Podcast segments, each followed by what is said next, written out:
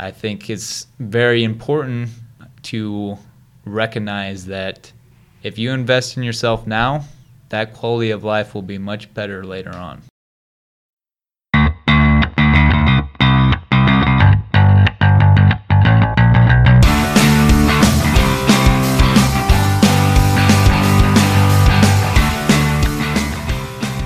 Following discussion is for educational purposes only and is not intended to diagnose or treat any disease. Please do not apply any of this information without first speaking with your doctor.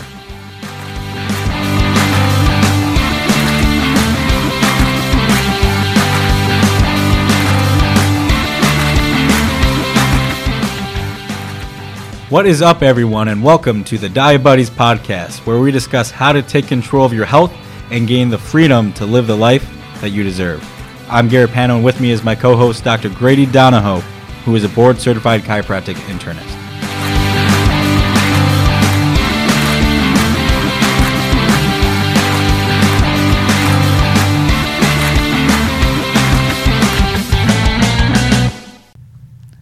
Hey guys, today's episode we're going to be going over why we're doing this podcast, what we want to get out of this podcast, and what we want our listeners to get out of this podcast. Um, and then we'll be going over just kind of the basics of each type of um, diabetes and um, and just doing a quick overview and getting things started and kicked off. Um, so Garrett, why are we doing this? Well, before we why we we are even doing this podcast, I think everyone, I mean everyone, is dying to know why this is the Diabuddies podcast. And you and I have been friends for some time, Grady, and we've been roommates for a little bit of time, and we've both been diabetic for you know over a decade or whatever it is. And some would say you and I are not just buddies, but we're Diabuddies. That is very true. hence the name. But we wanted to make this podcast, and Grady, I think you would agree that both you and I are passionate about creating awareness and educating others about different health concepts, including blood sugar and you know diabetes as a whole. But almost more importantly, we want to create a conversation. We want to create a community and connect with a larger amount of people about these issues and topics and just diabetes in general. And if we can create that connection, I think that would be a big win for both you and I.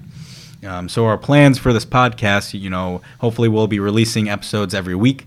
Uh, once we release a bunch of them in the beginning, we're going to have parts of conversation. So this first part of these first couple episodes are going to be um, packaged in kind of some basics. You know, we're going to go over some things and expand on some other things, but it's going to be like called part one. You might see that on the episode list.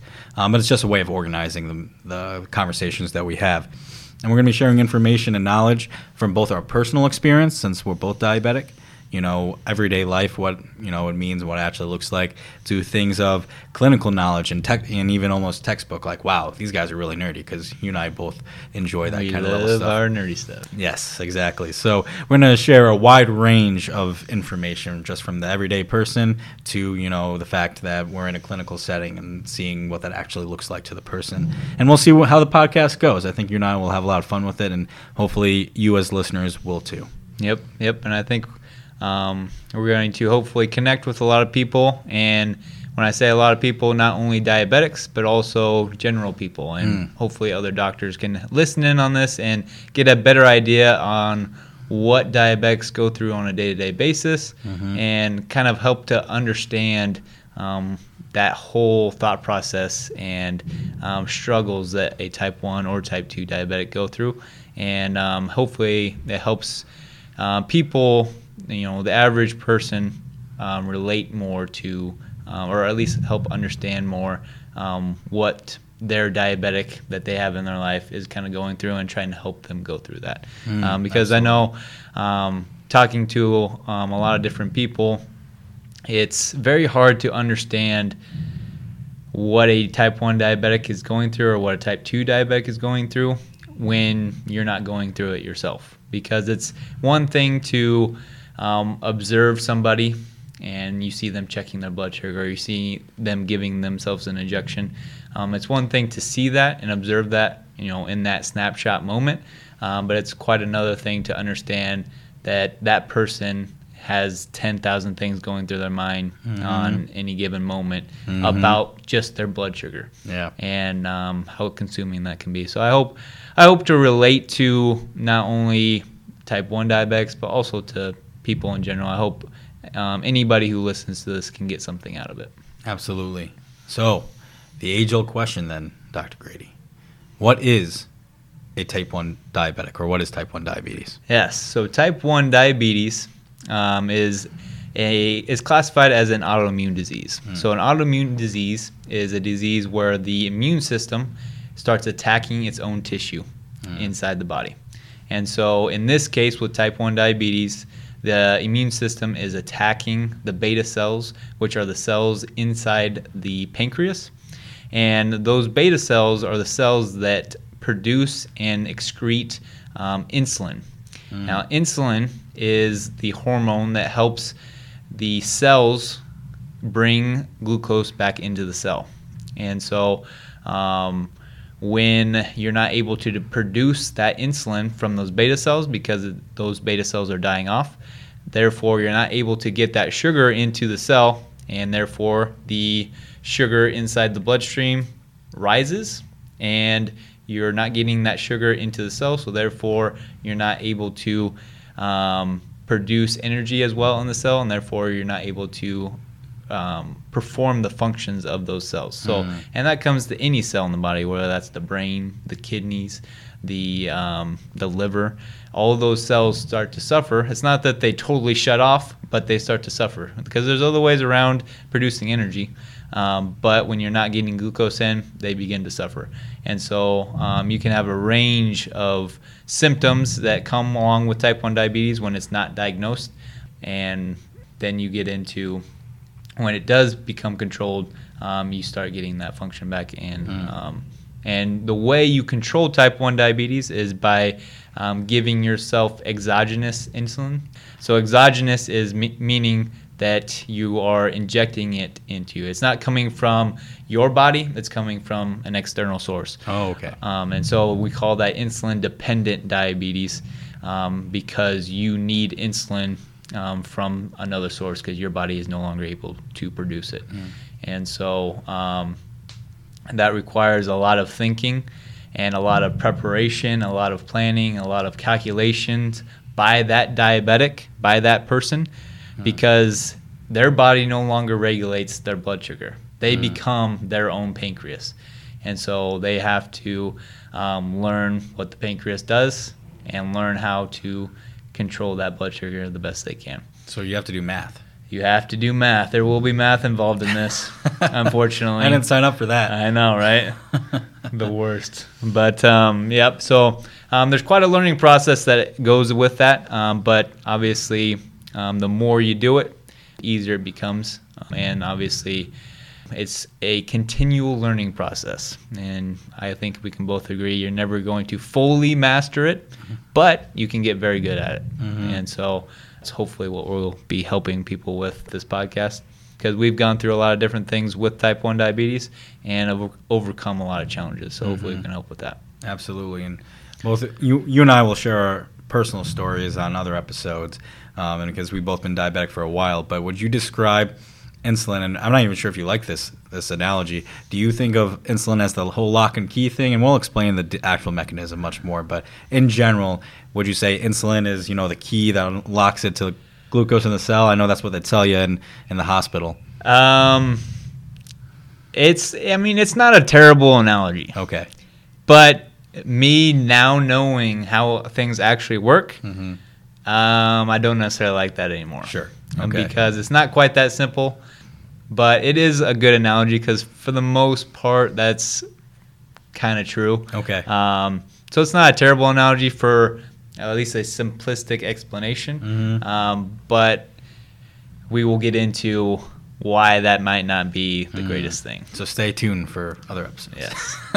but you know, type one diabetes is is increasing not in popularity, but more people getting diagnosed. And this term, I think both you and I aren't fans of. But even preparing for this first episode, I see the value in this term is that there's t- diabetes type 1.5. And what that means is it's the same exact process you already described. It's that autoimmunity, that attacking of your beta cells, um, but it just happens later in life. And it's delayed onset, some might call it. And that can happen, you know, previously type 1 diabetes was thought to be called juvenile. You know, they were it was thought to be only happen to kids and it was purely genetic. And when I was diagnosed, I was around 13 years old and at that time even that was at the end range. Like, wow, that was really late for you to get diagnosed. But now people are getting diagnosed with type 1 in their 20s, in their 30s, Mm-hmm. in their 40s, in their 50s, and in their 60s. Yep. And it's it's no longer juvenile, and clearly there's there's something else going on, um, and we'll talk more about that later. But it's the type one and a half is referred to this. You know, you're type one, you're not type two. It's this insulin dependence that happens later in life, um, and and so we want to bring that up that that is a possibility for some people to be diagnosed. So not everybody who's diagnosed later is type two. Yep. Yep. Yep. And with that, type 2 diabetes is very prominent in our society today. Um, so we will definitely be talking about type 2 diabetes and hopefully helping people with that as well. Um, and to kind of describe what type 2 diabetes is versus the type 1 diabetes, um, type 2 diabetes is a scenario where you are beginning to have a lot of sugar inside the bloodstream. And this happens over a long period of time. And eventually, your body can no longer compensate for that high blood sugar because there's very there's a, a decent amount of mechanisms that help with that high blood sugar. But he, if that's long standing and um, hap- continues over time, what happens is is there's so much blood sugar fl- flying around that those cells, you know, every pretty much every cell in your body needs that sugar to uh, produce ATP to do all those um, tasks and um, produce all those things it needs to do. Um, that cell will eventually become resistant to the insulin. Um, so I like to use the analogy. The there's so much sugar flying around; it's continually knocking on the cell, the door of the cell, and the cell eventually just gets tired of it. And I'm, I'm sick of you. I'm not answering the door anymore. Mm. And therefore, the sugar no longer starts getting into the cell. And when we call that insulin resistance, meaning um, the receptors on the cell no longer um, react the same way to the insulin um, flying around. And therefore, um, we still get that high buildup of sugar in the in bloodstream, and therefore um, we start having um, a lot of problems with that because when there's a lot of blood sugar flying around in the in the blood, um, there's consequences to that, and we will definitely dive deeper into that. Um, but that's that's a whole podcast by itself. Oh, I'm sure it's many episodes. Yes, very much. And um, but with type two diabetes, there's different components that can lead and different things that can lead to the development of type 2 diabetes. Um, it's not always as simple as diet and exercise, but I would say for a large part of that problem of type 2 diabetes, it can be managed very much with um, diet and exercise, um, more so than the type 1 diabetes. Because with type 2 diabetes, you're still producing insulin, so you still have that. Um, it's just that there's so much sugar flying around that, and and the insulin um, is being produced so much that the cells no longer react to that. Um, and, and we'll talk more about management and stuff like that with type 2 diabetes. But for the most part, that kind of sums up uh, type 2 diabetes. So I know some people get confused with these two words. You said the words insulin resistant and insulin sensitivity. What what do those? What's the difference between those words? I- I, So- don't understand. Yeah. So with insulin resistance, we're talking about the effect of insulin on the receptors of the cell. So those receptors become resistant, meaning they're not reacting to the um, insulin as well as they were before. Whereas insulin sensitivity, we're talking about the effect of, um, let's say we have one unit of insulin being given, whether that's from the pancreas or from an injection, and that effect can be different depending on your physiology. And so, say we give you one unit of insulin, and we give me one unit of insulin Mm-hmm. And let's say your blood sugar drops by 20 points, Okay. whereas mine dropped by 15 points. Okay. So we're saying that mine dropped less than yours. Okay. So I am not as insulin sensitive as you are Mm. because the insulin has more impact on you than it did on me. Okay. Does that make sense? Yeah. So if I'm insulin sensitive, so I have high insulin sensitivity, I have low insulin resistance. Did I say that correctly? Yes. Perfect. Well, that was that was kind of scary. Maybe I was gonna mix it up. um, and, and I think you hit the nail on the head when you said it's most. It has a lot to do with diet and exercise, diet and exercise, but it's not just that. Mhm. And one of there's a really good study. You know, it's rats. You know, and so it's all genetically made up and Yeah, you know take altered, worth, yeah. right? But they made these these rats, or was it mice? I can't remember. Well, maybe if we can figure it out, we'll put the, the study and the PubMed link on on the show notes or something. But eh, anyways, there were these rats that they genetically engineered to be insulin resistant and type two diabetic, but they were skinny. But what they found out, or what they did in the study, was they actually transplanted fat onto them. So what happened was that they actually got rid of their insulin resistance and they no longer had that type 2 diabetes by transplanting fat on them.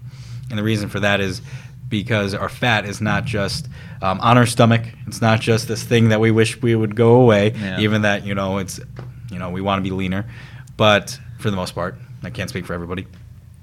But um, our fat is acts as connective tissue, connects things between in our bodies, our joints, but it also acts as uh, immune part of our immune system and secretes hormones and secretes signals that our body needs. And if we did not have any fat on us, the proper signaling wouldn't take place.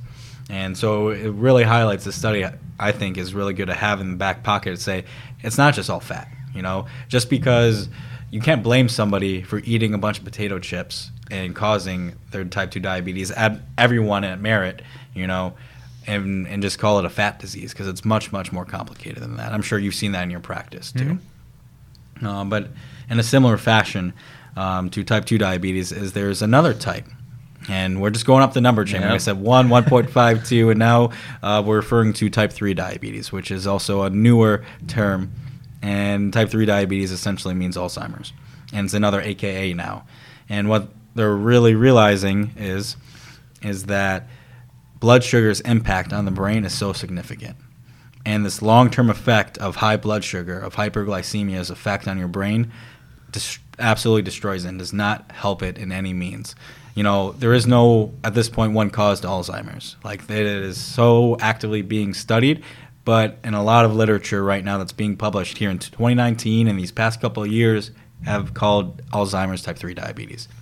And it's really interesting of can insulin cross the blood-brain barrier? Can uh, how does it actually affect the brain, the immune system of the brain compared to the immune system of the whole body? We'll talk more about these things later. Um, but type th- we wanted just to at least acknowledge in this very first episode that there is such thing as type three diabetes, and that is indeed Alzheimer's and, and blood sugar affecting the brain. hmm And I think that's that whole concept is very important for people to understand. And when I say people, I mean both diabetics and also people who are not diabetic, Mm. or at least diagnosed as diabetic. They may have some um, blood sugar regulation issues, which Mm. we will definitely get into. But um, it just shows the importance of regulating your blood sugar Mhm. because when you have that high blood sugar flying around in the system, it can cause a lot of damage. And it's it just shows that how important it is for that blood sugar regulation and why you shouldn't wait till you have diabetes to Mhm. focus on hey i need to eat right and make sure um, i'm not eating a bunch of crap because um, it will show up and catch up with you if you do it long enough and for uh, um, you know to a significant degree because i know there's a lot of people that are very afraid of you know losing their brain function specifically with alzheimer's um, their maybe their parent has it or they know somebody who has it or their uncle has it and they go and visit them and it's so scary to them that they that that person can't even recognize them and they're like they just feel like that would be the worst situation ever.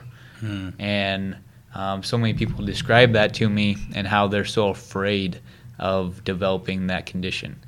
And I, th- I always try and bring up um, diff- the fact that there is some control over that situation of developing um, that because it's not just a genetic thing. You're not destined to have that. It's not one of those things where, well, I'll just wait and see if I get it or not. It's something where if you can make good decisions, good healthy decisions, you are going to mitigate that risk. And I think it's important for people to understand that there's a lot of conditions out there that seem very scary and seem like, well, there's really no control over that. And I'm either going to get it or I'm not. And it's, you know, and you and I both have, you know, done a lot of reading on epigenetics. Mm-hmm. And epigenetics is some is a concept where um, even if you have certain genes that make you more susceptible to certain conditions, you still have some control over whether or not you get that, and also how severe that condition can be. Um, and that be, that comes from your environment that your body is in. And if you're able to control and put your body in a environment that's very healthy, and an environment environment where it can grow and flourish, then you're going to mitigate that risk of de- developing whatever disease you're afraid of. Um, and I think it's, like I said, that idea of type 3 diabetes and Alzheimer's is something that really points out hey, take control of your health now and keep consistent with it, and you're going to live a long and healthy life. Um, I, you know, we talk a lot about quality of life in, in the healthcare world, and I think it's very important to recognize that if you invest in yourself now, that quality of life will be much better later on. Mm-hmm. Because I know a lot of people not only afraid of the all the the brain um, function, but also just their function in general. They don't want to be in a nursing home. They don't want to be bedridden for those last you know several years of their life. Um, they want to enjoy their life. They worked hard to get to retirement, and they want to enjoy that retirement. And so it, it starts right now. If you start taking care of yourself right now, it's going to pay off down the road. Absolutely, and you know it doesn't have to be that fear mindset. Exactly like what you're saying. It's almost you're even if you feel like you're at a good place now, because you and I were you know we're in our 20s, you Yeah. know, and it's like oh the world is psh, we gotta Yeah. figure it out. You know I can run, I can lift, I can do jujitsu, and then go to wrestling, and then run and lift all in the same day, and go do work. Oh Yeah. yeah, but you know point is if you regardless of how you're feeling, if you feel great right now, just imagine what your life could be you know, if it was dialed in that much more. If it needs to be, not saying everybody has blood sugar dysregulation, um, but it's almost like wow, like my life is in my hands, exactly like you're saying. If I start now, I can change it all around, and that's a really powerful thought, um, especially when there's, and right now in America, there's about 90 million pre-diabetics or those who have blood sugar dysregulation. Wow, I mean, that's, a huge number. that's a huge number. I think there's like 280 million. Don't quote me on that number, but I think in America there's 280 people. Um, so 90 million have pre-diabetes. wow. And as it stands at this moment, there's 30 million who are diabetic, um, and 90 to 95 percent of that number is type two, and then the other five to 10 percent is type one, and there's a whole bunch of random miscellaneous in there too. Um, but even as it stands right now, you know, the Center for Disease Control, the CDC, was doing some numbers, crunching some numbers, and I haven't checked on this in about a year or two, but two years ago they were predicting by 2050 uh, one in three people will be diabetic. Wow, that's crazy. I know. So there's two of us right now here in this room, but that's not how statistics work. If another person walks in, same chance, one in three. You know, for anybody listening, if you anybody is walking past you in a hallway or something like that today, and it's just two other people, one of you will be diabetic in, tw- in you know almost thirty something years. Yep. That's and so that kind of goes back to that fear mindset, but that's also a realistic mindset Yeah. of the trajectory of where our culture is and where our country is, and just how people take care of themselves. But um, you know, you can live a life that is powerful. And, you know, if you take care of yourself now, you can definitely reap the benefits later on in life. And I hope that's a message that we continue to preach, you know, in this in this podcast because I think you and I both feel very strongly on that. Mm-hmm. Yeah, I think it says a lot with our intro of mm-hmm.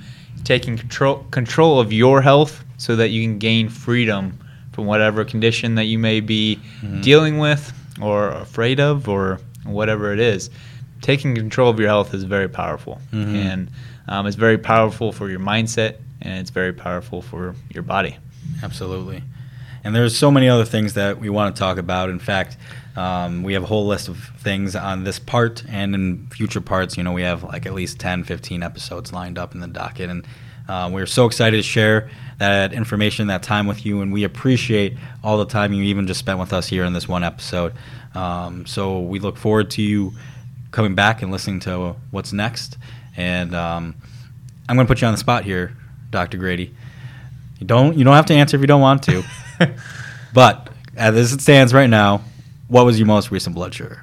So my most recent was right before I checked it right before we got on here. Mm-hmm. I think I was maybe a little bit nervous mm-hmm. and or frustrated with this whole setting up process of this podcast. Yeah. And so my blood sugar was higher, okay. and um, I'm not proud of it, mm-hmm. but it was uh, 220. Oh, okay. And um, so I am making excuses for myself, sure. but I'm gonna fix it. So yeah. next time I come on, yeah. it's gonna be better. And you are by far the most dialed-in diabetic I've I've met so far. So um, definitely, you know, it's one of those things that you're not your number kind of thing. And, yep. and even me, you know, right now, the last time I checked, I was 145. Um, but I actually ran out of insulin because I didn't plan appropriately. you know, um, I'm okay. You know, I'll, we're gonna quickly go back and you know I'll be able to change my insulin and things like that, and I'll be fine. Um, but that's just a mess of it. And that's just a day in the life yep. of what we live. Like you said, we make a thousand decisions every day and have to consider what we're doing, and you make errors. We're human. Yep, but, we make errors. But we can take the power back and we can you know live the life that we want. yep. want. Live and learn. So, without further ado, thank you so much, and uh, we'll catch you on the next one.